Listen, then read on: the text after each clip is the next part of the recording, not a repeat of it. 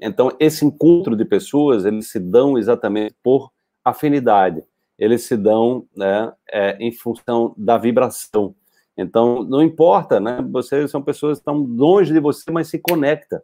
Então, o importante essa questão da conexão com o propósito é porque nós começamos a, a, a, a colocar luz na nossa alma, né? E quando nós colocamos luz na nossa alma, né, as pessoas captam, né? as pessoas captam. Então, assim, nossa, tenho amizades hoje em tantos países do mundo, eu nem sei quantos países eu já andei, mas em todos os lugares que eu vou, eu conheço pessoas, né? Eu faço novas amizades, eu é, expando, né? Ou seja, também compartilho os conhecimentos e sempre aprendo, né? Sempre.